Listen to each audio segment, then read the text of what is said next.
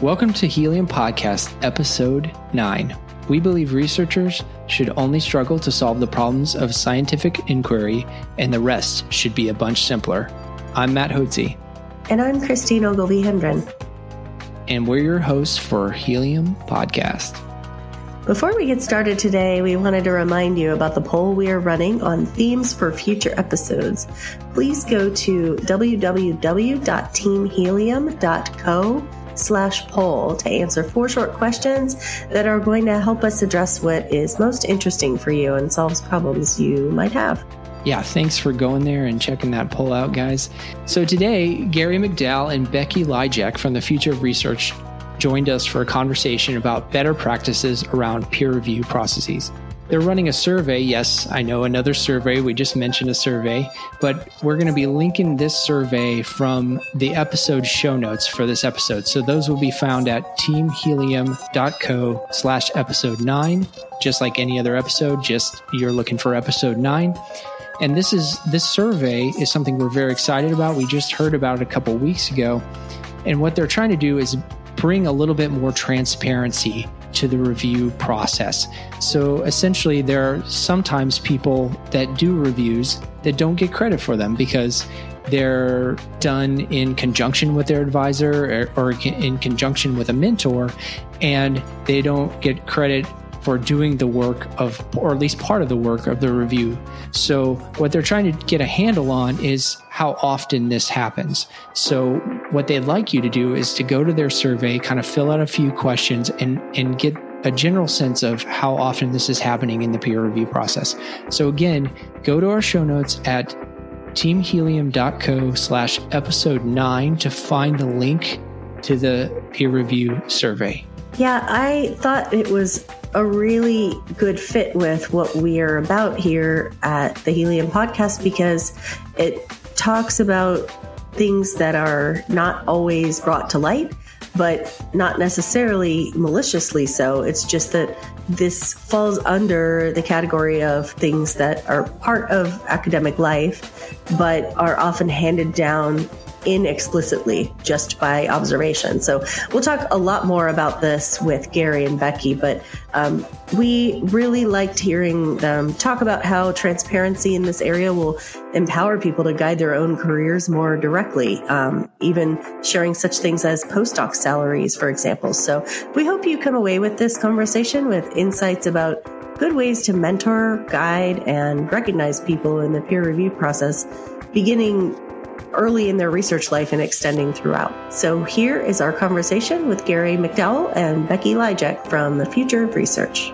Hey, we're welcoming to the show today Gary McDowell and Becky Lijek. I think I got that right. So welcome, Gary and Becky. Hi. Hi, thanks. You did get it right. We're so glad you're here to talk with us. Um, why don't we just jump right in by asking both of you to kind of talk about your backgrounds and the whys behind what you're doing, what you're doing today. Sure. Gary, you want to start? Um, sure, I can I can go ahead. Yeah, I am currently the executive director of the nonprofit Future of Research. Uh, it's an organization that is led by and works with early career researchers, and we're trying to help champion, engage, and empower early career research folks uh, going through their training to push for changes in how we're doing science, how we're carrying out research from the, the sort of problems that they're experiencing and that they think are affecting how we're doing science. Uh, and we're very evidence based through like gathering a lot of data um, and giving a lot of data to early career folks to help them figure out what they're going through and how to navigate it. Um, and I got into this work. I had a reasonably traditional track. I did my undergrad, master's, and PhD all in the UK, and then moved over to the US to do a postdoc. And I ended up doing two postdocs, both of about two years length.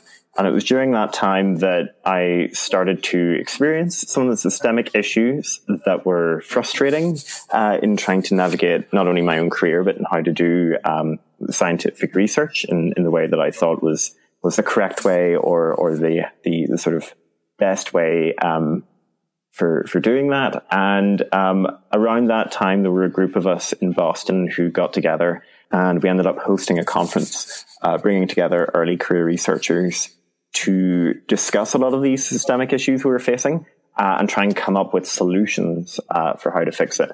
Um, and we had that meeting. We came up, workshopped a bunch of solutions. We wrote a paper up about it. The long story short, it ended up seeding a bunch of meetings around the country too, and then the formation of a non-profit, um, which I'm now uh, working on full time, which is great fun. What about you, Becky? Right. So I'm Becky Lijek. I am currently an assistant professor of biological sciences at Mount Holyoke College, which is a research liberal arts college, um, which means that it's a primarily undergraduate institution. Um, we're also a women's college, a gender diverse women's college, which means um, that we accept all gender minorities uh, in the college. Um, and this is a place that really aligns with my philosophy and mission of how academia academia ought to be inclusive. And so this was a um, the type of institution that I always wanted to work at when I was going through the sort of traditional um, academic pipeline. I met Gary when I was also a postdoc in Boston at Harvard Med School. And I was one of those postdocs that helped to create this new movement in the Boston area where we were feeling like early career researchers' voices needed to be heard. Um, there were a lot of us postdocs in the Boston area and still are that were going through very similar experiences. And we feel, felt like there were problems that we had the tools to solve. And so, um, part of that team that helped create the Future of Research organization. Very nice. It sounds like Boston was a was a fun place to be a postdoc at that time. Lots of lots of cool collaborators. We met some great people, and Gary is a very close friend of mine, which is why we continue to collaborate to this day. So, yeah, absolutely, Boston was a great place we can uh, identify with that. I actually, my husband and I got married in Matt's backyard. We were grad Aww. student buddies together and have a lot of history too. So I think that's a great part of going forward actually in, in science and research is that you can build these kind of long-term life friendships and also get your goals done. So that's great to hear you guys are in that route too. That's right. My cat Queso is a big fan of Gary, so we're very close. likewise. And likewise. Very mutual mutual feelings there. Yes. I'm a fan of Queso's. I'm a, a fan of Queso's name. like, Thank you. that's a Freudian slip in case I ate too much queso. that's right. Uh, Oh man! So Gary, I wanted to go back to the future of research, uh, which you're the executive director for. So one of the things uh, that you mentioned that you are focused on gathering data and finding the evidence, the critical data that people need to to make decisions. And so, what do you what are you finding in terms of data that people are the most hungry for? I mean, now that you're you've been out there, you've been working what do you get the most inquiries about in terms of data? It's surprising how little information that there is about the people going through this system. Um, there's a lot of lot of focus on you know how many papers people are producing and how much grant money they're getting and all, all of this kind of metrics of productivity. And you know there are very basic questions like we don't know how many postdoctoral researchers there are in the US despite the fact that we're supposedly training them all to become academics. Um, you know, it's very hard to know how to train a scientific workforce if you don't know how many people you're training at any given time. And so, you know, we don't even know how many people there are now. So clearly we don't know where people go after they leave. I think this is one of the biggest questions is trying to get a sense of where people are going after they finish uh, doing a, uh, a PhD, after doing a postdoc or multiple postdocs, which is very common. And so that's really what people are looking for is information about where they can go um, with what they have learned. And that's that's really what we're trying to grapple with uh, a lot of the time is is giving that transparency, not least because there's this excuse sort of given justification of the system that well you know nobody is forcing people to go through the system and nobody forces anyone to be a postdoc right um, which is fairly true but it's not something that people are able to do in making a rational decision. There's multiple pieces of evidence that show that 80, 80% of um, American trained biomedical PhD students will go on and do a postdoc, which is quite a frightening number. A lot of people are defaulting into it because it's an easy path to follow. It's the path of least resistance. It's a known track. A lot of people around you are often encouraging you to do that and to go down the academic route. And it's, there, there's a lot of frustration that um, the postdoc really is, has become a position more of cheap labor in fulfilling someone else's aims on their grant rather than certainly what I think the postdoc should be. You know, you've learned how to be a scientist as a PhD student. Now you should be learning how to mentor people, how to manage a group, how to manage that group to take your own independent research goals forward. And, you know, we have massive issues with postdocs unable to get training. A lot of junior PIs, the first thing they say is nobody taught me how to mentor anyone, how to manage anyone. Um, and there's a massive issue with postdocs being unable to take their projects with them when they finish. So th- this is a, a lot of what we're trying to, to, to focus on is the transparency around where people go and, and how they get there.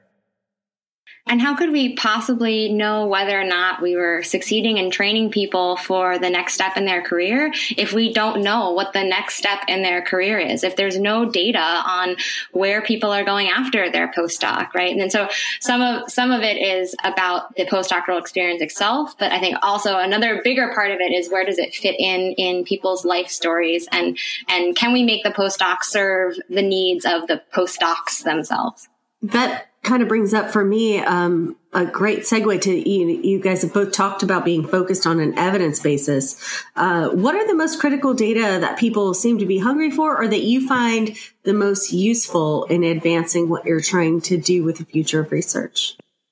I was just going to say more generally, maybe Gary can speak more specifically to that answer, but I think more generally, Uh, we we were you know we are scientists. We are we are data driven thinkers in general. We like evidence based answers to things. And yet we were feeling appalled that so much of the counseling that we were getting or the, the training that was happening was just from one person, your mentor's sort of anecdotal experience and that person's individual preferences and ideas about how they would, there would be a mentor. And so that we just wanted to take the guessing game and the chance out of it that the, the data was helping to drive more informed decisions. Um, so that doesn't quite answer your question, which was, okay, what are the key pieces of data that people want?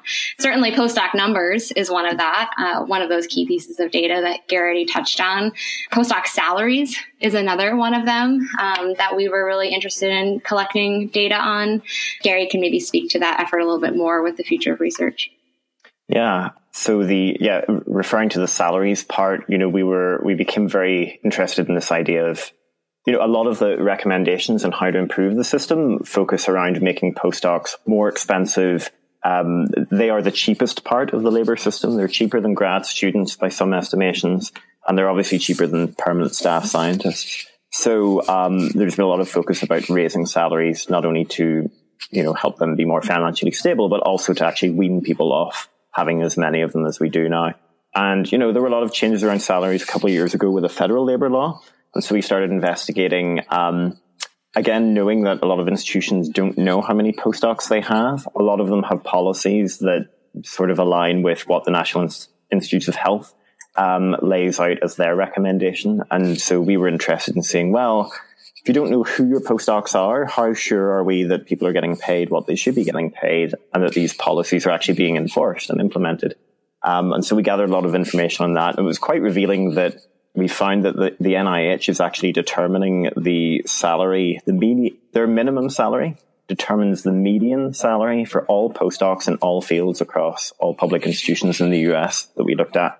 It's and it, it's actually a policy that only legally affects a very small proportion of researchers, but actually has this, you know, uh, institutions use it as a guideline, as a benchmark, and so everyone is sort of is tied to what NIH decides there. So that's that's been an interesting part for us in figuring out the landscape of what um, people are getting paid, but also what the policy levers are to pull afterwards, so that we know well. And and in fact, um, the president of Future of Research of our board, Dr. Jessica Polka, and myself were both on a study mandated by Congress at the National Academies of Sciences, Engineering and Medicine. And um, in that report, we ended up making this recommendation that, you know, postdoc salaries need to go up. This has been re- recommended many times, but we were able to point specifically to NIH needs to raise their stipend levels to this amount, and then institutions need to apply local adjustments for cost of living on top of that. So this is this is really useful in in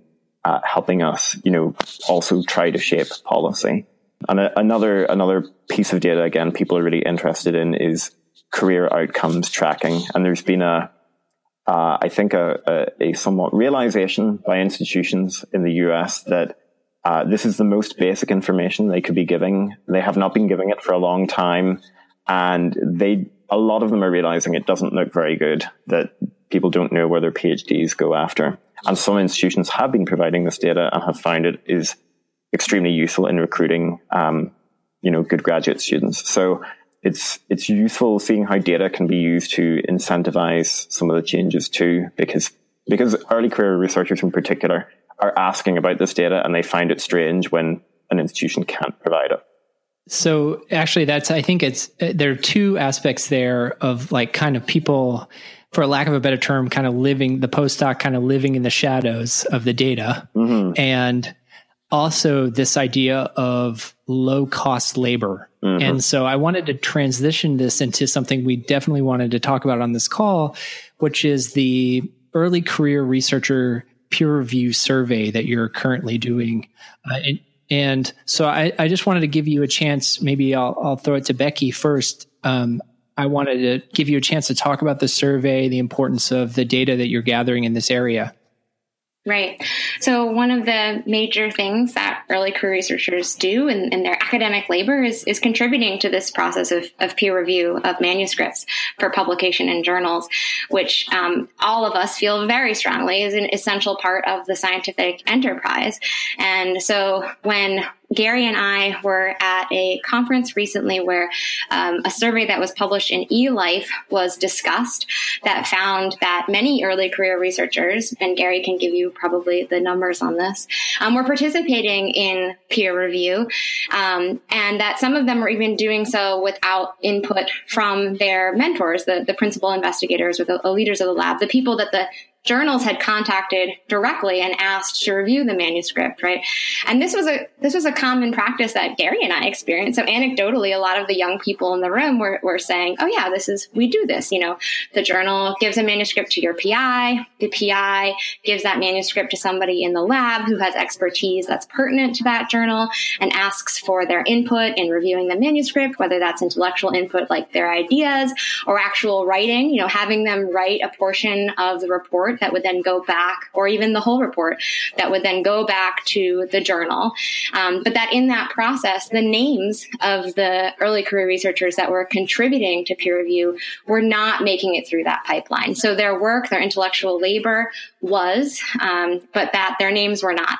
Um, and that often it was it was only the name of the PI that was being put on that piece of academic labor and then submitted back to the journal. And so we found this sort of generational divide where um, older folks in the room were saying, "No, no, no, that never happens," and younger folks in the room were saying, "Oh, that's that happens to me all the time." Um, so it sort of revealed this thing that was obvious to us that we realized was not obvious to everyone, and so it it opened up this can of worms of you know, should we be collecting data on this? Who is who is contributing to peer review? How are they contributing to peer review? Um, which is sort of the experiences of the community, um, especially the early career research community, and how they engage in peer review, but also the opinions of the community. Is this practice okay? Is, is it ethical?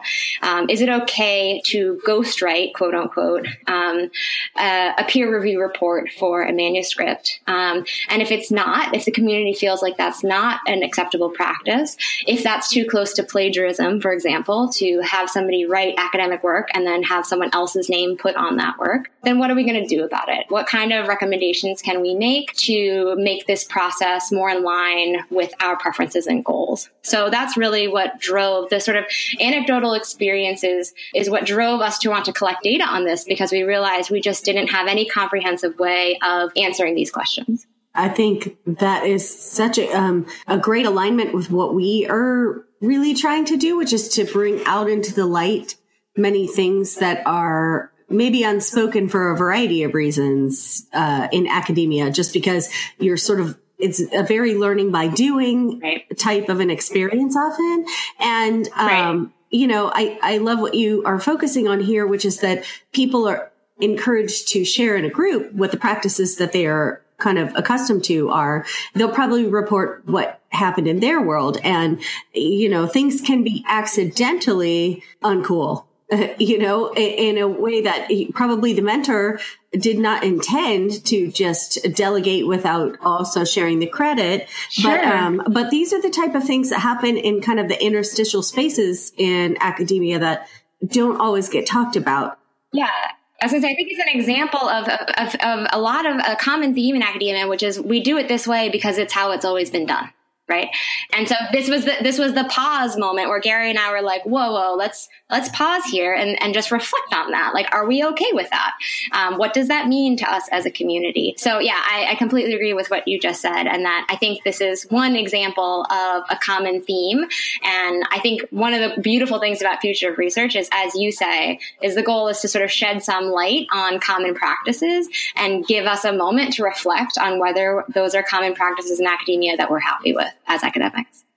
Yeah, and this was it was so funny too that that this happened while we were at this meeting because it was such a, a key example of something that a few of us who sit in a lot of these committees now in these rooms, a lot of senior people, um, that we're experiencing of it's amazing the things that people aren't aware of purely because they haven't spoken to an early career person or had a person in the room at that time. We were already working on a project that we're about to launch too called Who's on Board, which is specifically trying to get more people into these kinds of leadership positions. So, you know, getting them onto voting positions in scientific societies is our sort of first target and then expanding that across the research enterprise because it's, there is a sort of dawning realization in a number of committees and settings now of, oh, most of research enterprise is actually made up of early career folks. And yet they are usually not present. I mean, the National Institutes of Health really got burned by this last year when they tried to cap the number of grants essentially that an investigator could get. And it was shut down very quickly by a lot of senior folks. And there was a junior person in the room who said there is not, who, who went along to the meeting and said there is not a junior person around this table. And we feel extremely betrayed by, by what is happening here because we're absent from this conversation and it really didn't look very good for them. And so that's, you know, something that we were already kind of thinking of. And I thought this is a good example of this in practice. Um, and it's interesting too that it's, it's not the kind of opposition, the sort of opposition that we faced most immediately was not people saying that this shouldn't happen. It was the people insisting that it doesn't happen. And it's interesting because it's people who are very well meaning. You know, with people who are opposed to something, it's like a, you sort of know where you stand because you disagree with them, but at least you both agree the problem is there. It's just whether it's a problem in their, in their mind or not. But with this, it was this idea of this couldn't possibly happen because I cannot countenance the idea that my peers would do this, you know, and it's, and that I never experienced this. So therefore it didn't happen. And it varies too. You know, a bunch of senior people have contacted me and said, it's great that you're doing this. This was a problem back when I was a postdoc in the 60s, you know, and like, and you know, we spoke with various people. It's just interesting to see all of the individual reasons why people were doing this. And that's sort of what led to the survey because, you know, even Becky and I had very different experiences as to why our names had not been put down. And so we wanted to really get a sense of what are the reasons? What is the fundamental thing? And the, you know, the, the ultimate ask that we have is very simple and it's literally a text box and an expectation that you put in the co-reviewers' names. Um, you know, and that's, that's within the editorial group. It doesn't, it's not public. We're not asking that early career folks be named publicly, but, you know, that I find it very hard to listen to, to journalists complaining about the lack of reviewers when I'm like, well, you know, you don't know who your reviewers are if you don't have the opportunity to actually receive all of the names. And and each PI is probably as as one person in your reviewer pool is really representative of their whole team of people, yes. right? And if those names were part of the reviewer pool with, you know, that would solve a second problem, which is that we don't have enough reviewers in the reviewer pool. Yeah, and that also, yeah, that gets to like the diversity of the reviewer pool as well, right? You know, people are complaining there's yeah. not enough diversity in the pool, and most of the diversity we know is in the early career researcher pool. So again, this is this this sort of can really lead to solving so many problems, more transparency about training and peer review. So we're sort of really driving at this very simple thing, but with so many possible, you know, ways of making peer review more transparent and really appreciating and encouraging the role of early career researchers in that process.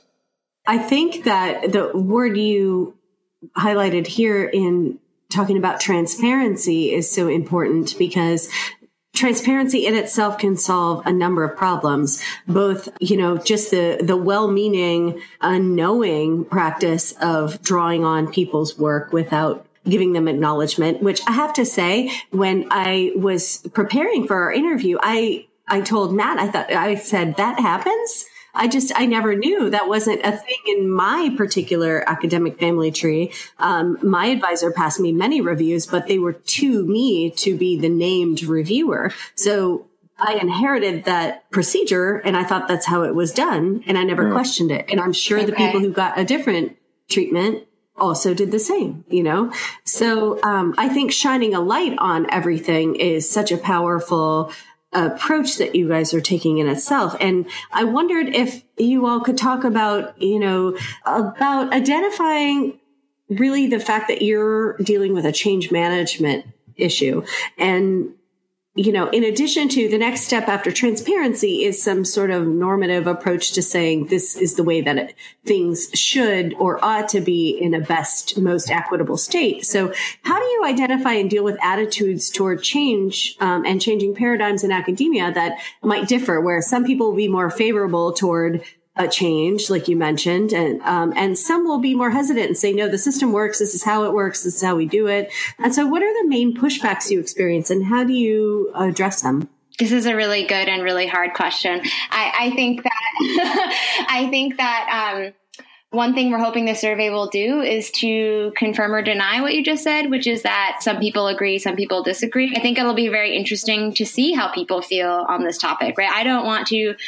maybe priori assume that my anecdotal experience with this is going to be broadly accepted in the community. So I'm, I haven't seen the results of this survey. I'm really excited to do that because I, I want to know the answer to that question is, is this really a very small minority of people that feel like this is the way it ought to be? Um, and everyone else wants to make the change, um, that, you know, that, plagiarism is bad and this is plagiarism and we need to change it or is it the opposite that that everyone feels like this is the system this is how it works it worked well for me why are we trying to change that now so my gut reaction to you is I don't I don't even know what the pushbacks will be because we haven't yet seen all of the responses in the survey but I'm really excited to get a better handle on what I think is a very important question.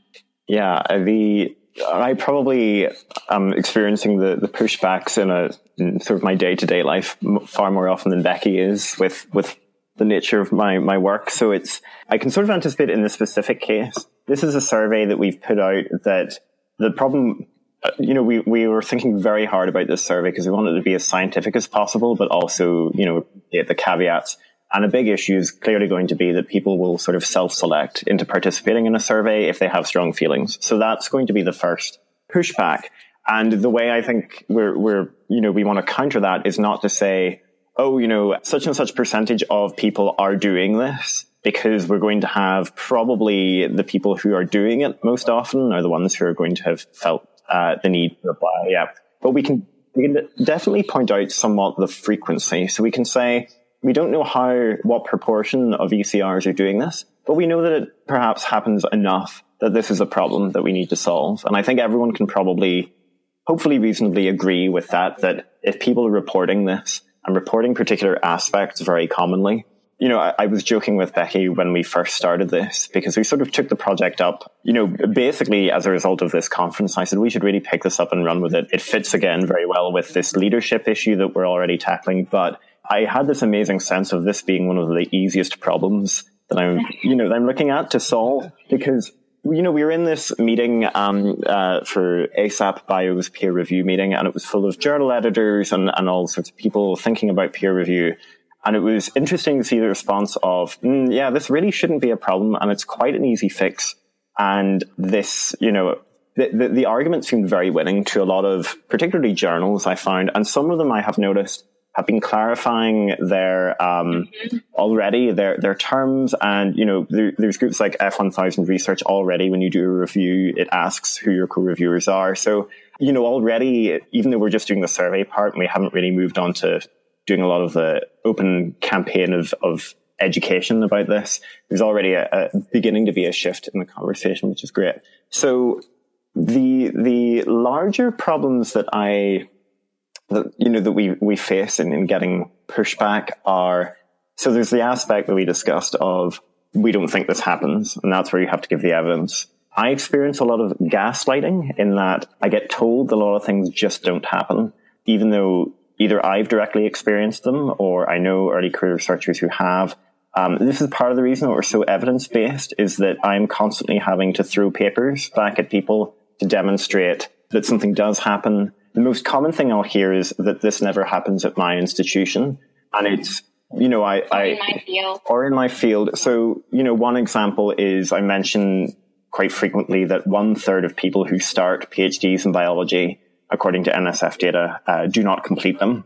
And people say that doesn't happen here. That never happens at my institution. And you know, on one occasion I was sitting with someone in the room who had recently done their PhD there and they were like, yeah, no, a quarter of my class dropped out. And the person, uh, there was someone else from that institution who was like, oh, that doesn't happen there. And you just get that you're having to figure out how to push back against that sense of, oh, no, that can't possibly be true.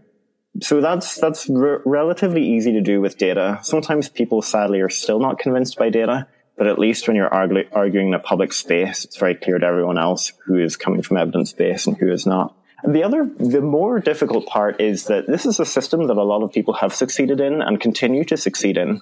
And those are the people often who also have the most power. And this again, I think was demonstrated with the NIH trying to adjust their funding and who it would go to. And the pushback entirely came from the institutions and the people who get the most money. And that that is very tough to deal with because they were also all people who, you know, were in positions able to resign from boards or whatever, or threaten to. That threat was put out by, by people on the advisory committee to the director at NIH. And so that is very tough to deal with because we have relatively little power in that space compared to them. And so part of this is also trying to get other stakeholders and allies on board um, and you know get the the community at large to appreciate what is going on again with the transparency what is actually there's like a really a double win with us trying to make things more transparent for the early career folks at the end of the day if we don't achieve any change in the system um, we can at least feel better that we are helping people to make more informed choices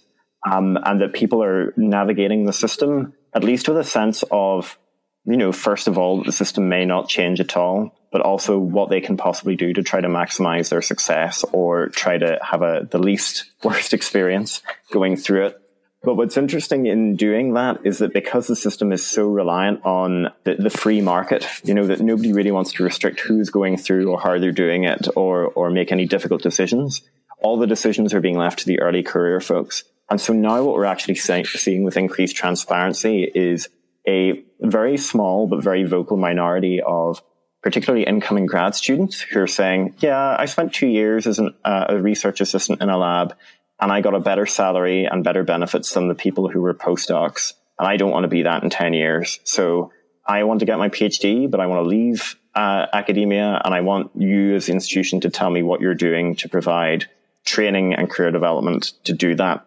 So it puts not only the onus on institutions, they're now having to compete with each other to show that they can do this training, but it also is getting a lot of academics very panicked that people are now saying, why would I want to go down this route? It looks, it looks terrible. It looks, you know, and particularly because the route, so I like to think of Becky's position, for example. She's at an institution that I think a lot of us are not being directed towards when we go through this training.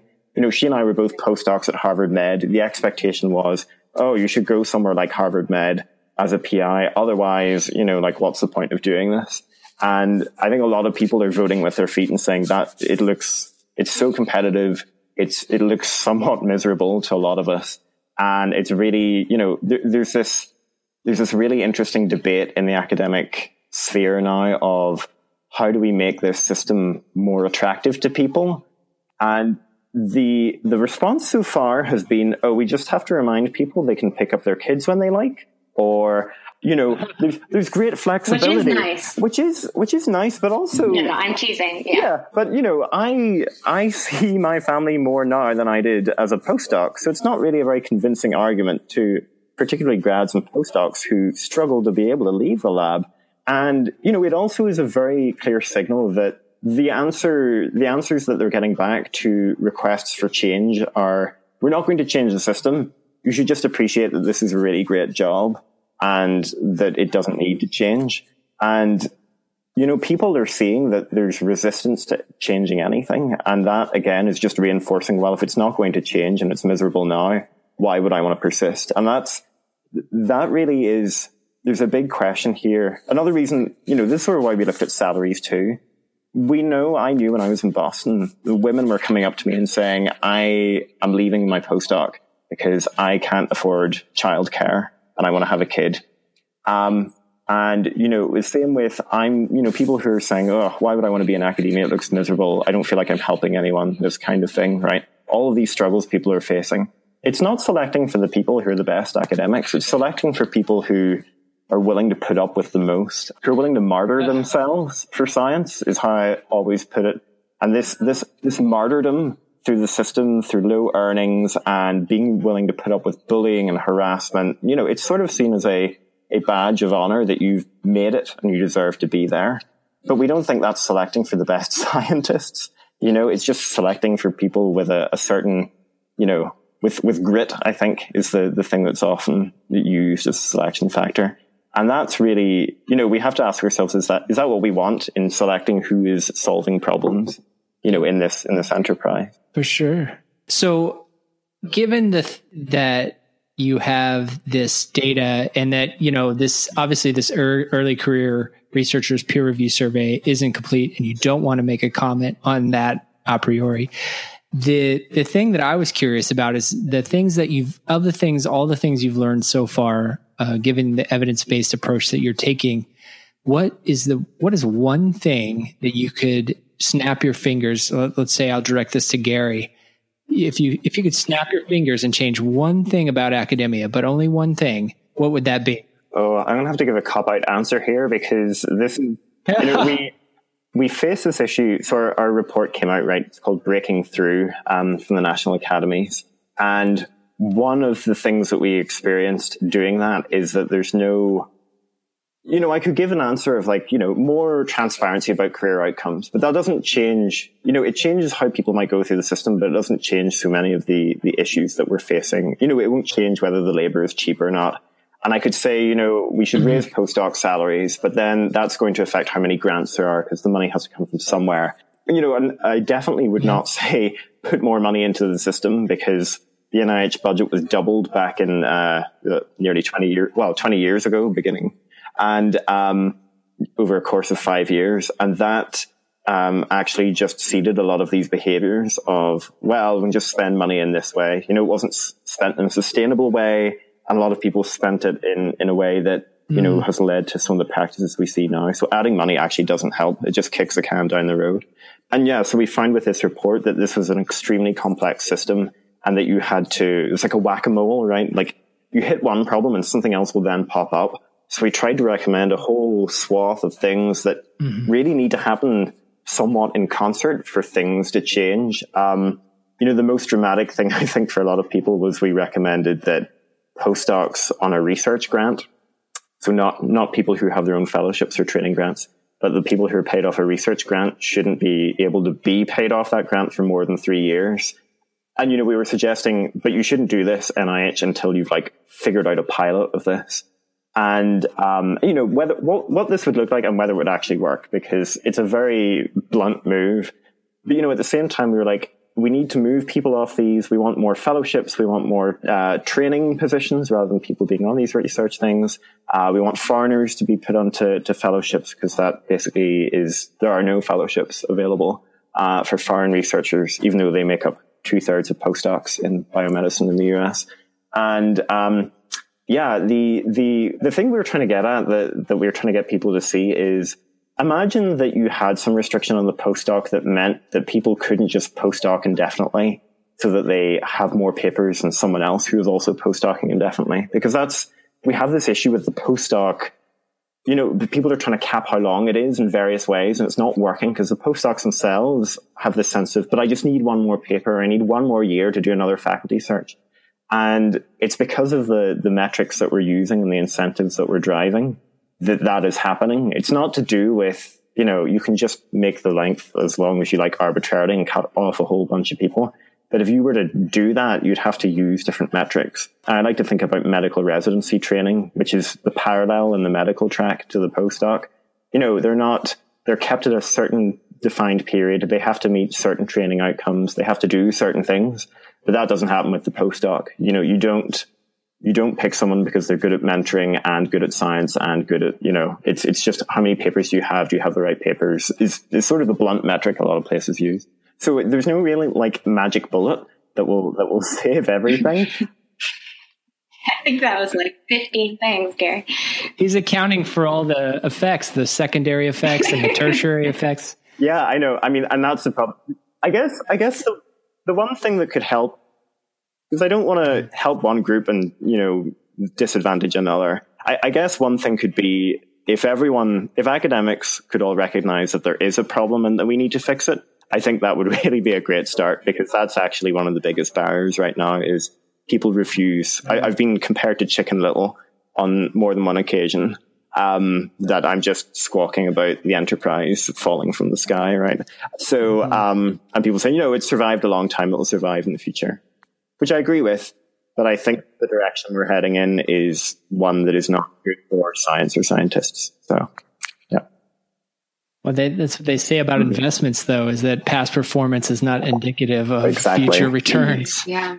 So, can I add one small thing to what Gary said, which is that I don't know how to do this smartly, but I think so many of these problems would trickle down, trickle, trickle out if academia was, was more inclusive and was more diverse. Because I think so many of these problems come from a, the fact that almost all of the power comes from very few individuals and that the decisions that those individuals are making is based on anecdote and personal experience and not based on evidence, right? And so I think if we can broaden the pool and make the people in the room at the table who are making those decisions be able to represent diverse opinions, um, diverse experiences, and have all of those people make decisions based on evidence. So many of these problems that Gary so eloquently described, I think, um, could be addressed by that by that simple simple quote unquote by that one change which is not at all simple to to do but i think so much of this comes from the um,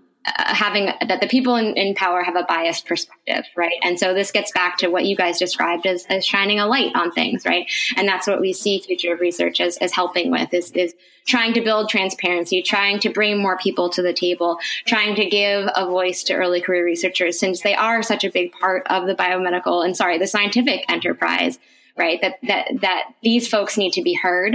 Um, and that the diversity of their voices needs to be heard as well. Becky, I wanted to give you a chance to tell people. I know one thing that people can do, and they can probably help you with the survey. So, how can they find the survey? Great. Um, so, the first thing that they can do is they can go to um, futureofresearch.net. We'll put the link on the show notes for this episode too. So, if people are listening, they'll they'll be linked from there. That would be the best. There is another thing too that we have. Um, so we have an effort to see what journals are actually doing that people can definitely help with as well, which is um, looking at it's called the Transpose project, and it's actually looking at a collaboration, looking at a number of aspects of peer review. But we're trying to find out which journals actually do have co-reviewer policies and who do have the little box in there, and you know to then figure out who to target thereafter. So this is certainly you know, this is really the beginning of the project, the data to, to begin to inform us what needs to happen. And then we really need people's help in amplifying what's going on, helping us advocate to journals to make these changes and, uh, and figuring out what are the, the sort of best practices and thinking about early career researchers and peer review into the future. Well, I feel like this is a really important effort that so many people will be interested in in a variety of places along the research career pathway. So thank you guys. Thank you. And that wraps up episode nine, guys. I want to thank everybody out there for their positive response to our show. I really appreciate it. Christine really appreciates it. We thank you for your suggestions and we want you to continue to provide those if you can. As always, the show notes can be found at www.teamhelium.co slash episode 9. And as always, the show is sponsored by myprofessorwebsite.com. You can go there to find a free guide that asks you five questions about how you're presenting yourself and your research to the world on your website. The music for our episode was provided by Michael Blake at mblakemusic.com. This episode was edited by Zachary Hendren, produced by Christine Ogilvie Hendren, and myself, Matt Hotze. Have a great day. We believe researchers should only struggle to solve the problems of scientific inquiry. inquiry, inquiry. At least it's at the beginning because we can just start over. Mm-hmm. yeah.